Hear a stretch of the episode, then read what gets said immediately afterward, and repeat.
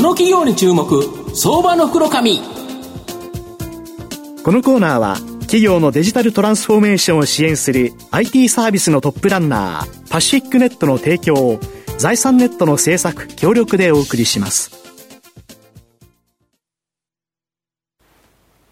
ここからは相場の福の神財産ネット企業調査部長藤本信之さんとともにお送りします。藤本さんこんにちは。毎度相場の福の神こと藤本でございます。よろしくお願いします。お願いいたします。まあこの番組に来ていただいている社長さんですね。その元の経歴として例えばですね歌手の方とかラッパーの方とかカードライバーとかですねまあいろんな経歴の方今までおられたんですけど今日はですねなんとジェットスキーのプロライダー。でしかも世界ランク2位のですね、えー、実績のある社長をご紹介したいなというふうに思います。はい、まあ、あの、そこからですね、実は、あの、あって、今の会社ができたっていう形なんですけど、今日ご紹介させていただきますのが、証券コード5038、東証グロース上場、イーウェル代表取締役社長の中野典人さんにお越しいただいています。中野さん、よろしくお願いします。よろしくお願いします。お願いいたします。よろしくお願いいたします。イーウェルは東証グロースに上場しており、現在株価4425円、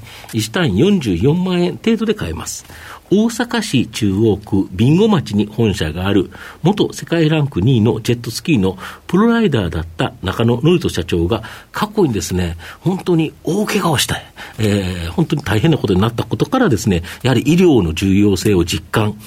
訪問看護に特化した専用電子カルテシステムを軸にですね、この訪問看護業務をトータルにサポートするサービス、相棒。これをですね、開発、提供している企業になります。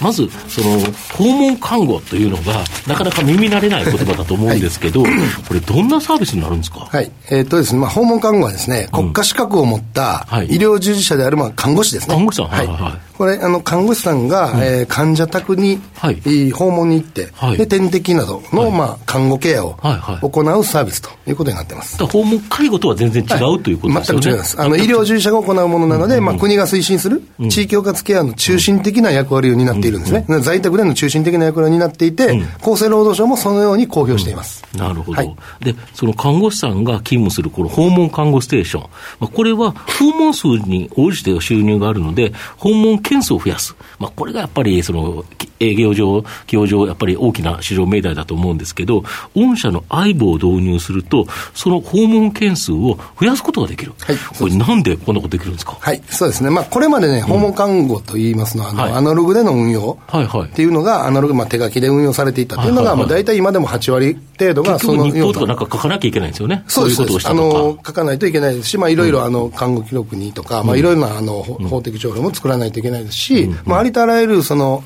えー、書類をまあ手書きでされているという、非常にあの、うん、えー、やっている、やっておられることは、すごくその高度なこと大変なのに、でその事務処理も結構大変だと。もう事務処理も、そこからまたさらに月、うん、月初になって、うん、これまでの月末の分まで締めて、はい、10日間の間に請求まで行わないといけないと、はい、打ち込んで、あの行わないといけないということで、非常にあの煩雑だったと。いうところを、まあ、我々、この相棒の、あのまあ、日々の業務を電子化したことで、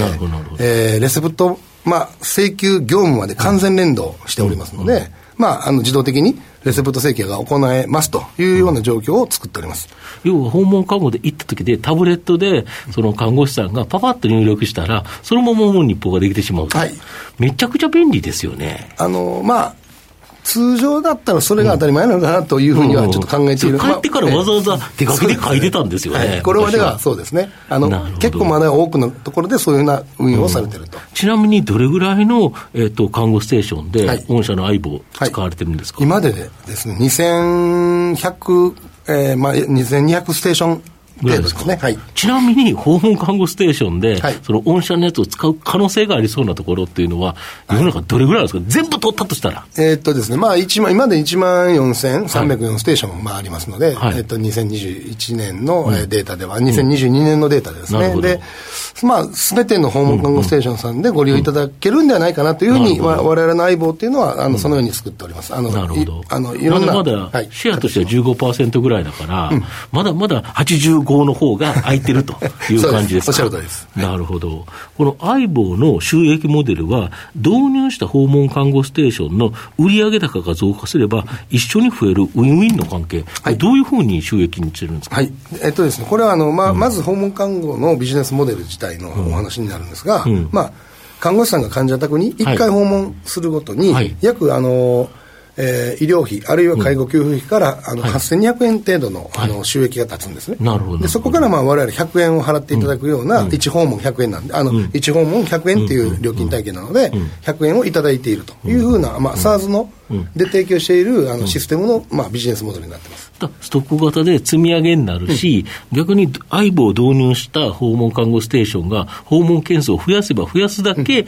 まあ、既存のところが増えていっても、御社は儲かると、そうですね、まあ、訪問看護ステーションも儲かるし、ね、みんながウィンウィンの関係と。はい、あのまずはステーション様に、まあ、あのしっかりと、うん、あの売り上げを立っていただいて、まあ、その中から100円だけをいただくような、まあ、モデル8200円のうち100円ですからね。はい、そうです。なるほど で、訪問看護ステーションは、通常ですね、訪問する看護婦さんのほかに、まあ、事務だけを行うような職員の方、こういう方が大体おられるということなんですけど、はい。はい、この仕事をまるっとですね、丸ごと受けをですね、BPO サービス、はい、これも人気だとか？そうですね、これも非常にあの、うん、まあ我々後発っていうか、まあ昨年、一昨年、はい、あのこまあ、あの、提供させていただいた、はい、えー、まあ訪問看護ステーション様の、うん、えー、業務ですね、あの事務管理の、あの、まあ、いわゆる相棒への入力、日々の入力だったりとか、それのお手伝いとか、あるいはそこからの、その、レセプト請求業務自体をも、あの、弊社の方で受け受けようということで、ステーション様の方には、その、えー、事務員さんの、まあ、雇用を最悪まあしなくても、うん、あの我々の方でそこをあの、まあ、裏方を引き取って、はい、で看護に集中していただくような環境を作るというサービスを、まあ、行っていて、まあ、非常にこれが好評だというふうになってきてなるほど、一つ一つの事務所に一人ずついるよりは、うん、多くの事務所あの事務所のやつを御社がまるっと受けた方が安くできるということですね、うん、そうですね。あのコストも当然、あのいわゆるあの生産性が上がるので、コストはあの圧倒的に安くなります、ちなみに大体10倍ぐらいの効率になるので、あのその分、えコストが下げれるまあ、御社が収益を上げたとしても、きちっとその訪問看護ステーションの方にも、まあ儲かるような仕組みであるとあの圧倒的に儲けていただけるようにはなります。なるほど、で今後いえー、国のですね、医療費削減、やはりもうどんどん高齢化していって、どうしてもほっといたら、多分医療費勝手に膨れ上がると思うんですけど、やっぱりそれを削減しようというのが国策だと思うんですけど、そうすると、この訪問看護、これ、ますます重要になってくるとか？そうですね、あのー、まあ病院での、はい、これまで病院で、えー、長期入院していた、はい、あ方々が、まあ、在宅でのうん、あの療養という形に移行していくということは、もうこれが国が進めていることです。これはあの、うんえーと、医療費にして大体35%ほど削減できるというふうに、まあ、まあ、病院でずっと入院されたら、お金かかりますからね。ですね。なので、それの受け皿として、うん、やっぱりその体制は訪問看護がちゃんとあの、うん、えー、地域であの、うん、配置されているという状況をちゃんと作っておかないと、あの病院であの退院させても誰が面倒見るねん。っていうことになるので、まあ、それの重要な役割になっている、まあ、中心的な役割になっているのが訪問看護だというふうに考えてます。なるほど、はい、そうすると、国の後押しがあるから、どんどんこの訪問看護というのは、件数とかステーション自体、伸びていきそうということですか？はい、なるほど。御社の今後の成長を引っ張るもの、改めて教えていただきたいんですが。はい、そうですね、まあ、われわれ在宅医療のプラットフォーマーとしてですね、うん、あの考えておりますので、うん。えー、まずは訪問看護の慢性期医療データですね、うん、これを活用した新規事業をこれから行っていきたいと、でこれ今、全国47都道府県に相棒がもう導入されておりますので、はい、あのすべての、えー、市区町村には入っているというところなので、まあ、我々で手書きのカルテ、まあ、えー、っと実現できなかった、手書きではできなかった全国の慢性期医療データが日々、まあ、今でももう蓄積どんどんしていってるんですね。でこれ、この長期的で継続的な、あの情報になるんですが、あの慢性期医療の情報なので、この長期的で継続的な、えー、全国的な医療データを保有している、まあ、我々このあの企業になりますので、うん、えー、この付加価値の高いデータを在宅医療に関わるすべての人が必要となるような活用をしてですね、で利用者と、それから医療情報を、まあ、こちらからプッシュ型で必要な方に送る形の、まあ、あの PHR、まあ、パーソナルヘルスレコードのサービスを展開していきたいというふうに考えているということです、まあ、あと情報共有のポータルや、まあ、すでに昨年からまあ課金をまあ始めているんですが、在宅知見、あのなんかも、えー、向けのあの在宅治験サービスなんかももうこれ始まっているということなので、まあ、在宅医療のプラットフォーマーとして、えー、新しい価値を提供していきたいというふうに考えているということです。なるほど、はい、これはあのえっと、ホームページ拝見しますと、事務代行サービスもそうですけど、訪問看護の勤怠サービスまでおやりになる、はい、もうなんか一気通貫で結構いけちゃう、なんかすごいなと思うんですけど、はい、であのそもそも、まあ、先ほど冒頭のところで、怪我をなされて、まあ、医療がっていう話ですけど、はい、なんかその割にはかなりなんか発展的ななんか仕組みを作られたような、ここまでのその導入までの、なんて言いますかね、この途中の段階っていうのはど、どういう。そうですね、あの、まあ、我々あの、2000、今、まあ、200ステーション様と、まあ、直接、あの、契約させていただいてまして、あの、まあ、代理店介さずに我々の方の、まあ、社内の方の、まあ、営業マンがしっかりと、あの、ご説明を差し上げて、まあ、もし、あの、我々のもう一つの強みは、導入というよりはむしろ導入してからのサポートがあの非常に手厚くなってますので、あの、まあ、IT にあまり慣れておられないところでも安心して導入していただけるというふうなことを、これまで繰り返し、はい、あのさせていただいたということが、まあ、この今の導入につながっているのかなと、で解約率が非常にあの今、0.07と、まあ、使ったら便利だなということ、はい、もうほとんど解約がありませんので、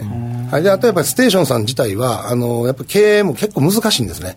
なので、あの廃業率があののリスクがあるんですが、まあ、我々導入していただくと、まあ、大体3倍ぐらいは改善されると。いうふうになっております。はい、結果にちゃんと医療に貢献なさってるような形になってきてると。まあ死にかけましたんで、はい、はい。ありがとうございます。まあ、最後まとめさせていただきますと、イーウェルは、えー、医療費削減が国の政策となる中で、入院患者を自宅療養に切り替える訪問看護は大きな成長の可能性があると思います。まあ、この分野では、オンリーワンの日トップで、基本料金プラス1件あたり約100円のですね、訪問件数の重量課金で、まあ、競合がないため、まあ、ほぼ解約率がゼロのストック型収益になります。まあ、今後も売上高経常利益率は40%以上で、まあ、今期と来期は年20%以上の売上増が見込める高収益、高成長企業になります。まあ、昨年9月16日に上場、今月中には半年のロックアップ期間が終了、まあ、現時点での時価総額もおよそ300億円あるので、まあ、今月以降のですね、機関投資家の、まあ、大量買いによるですね、株価急進、まあ、これが期待できるんではないかなと思います。中長期投資でじっくりと応援したい相場の福の神のこの企業に注目銘柄になります。今日は証券コード5038東証グロース上場イーウェル代表取締役社長の中野則人さんにお越しいただきました。中野さんありがとうございました。どうもありがとうございました。藤本さん今日もありがとうございました。どうもありがとうございました。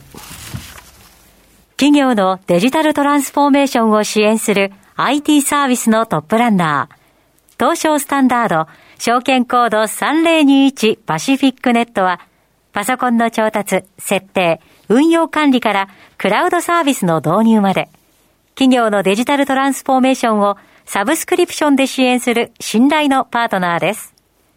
取引実績1万社を超える IT サービス企業。東証スタンダード証券コード3021パシフィックネットにご注目ください。この企業に注目、相場の袋紙。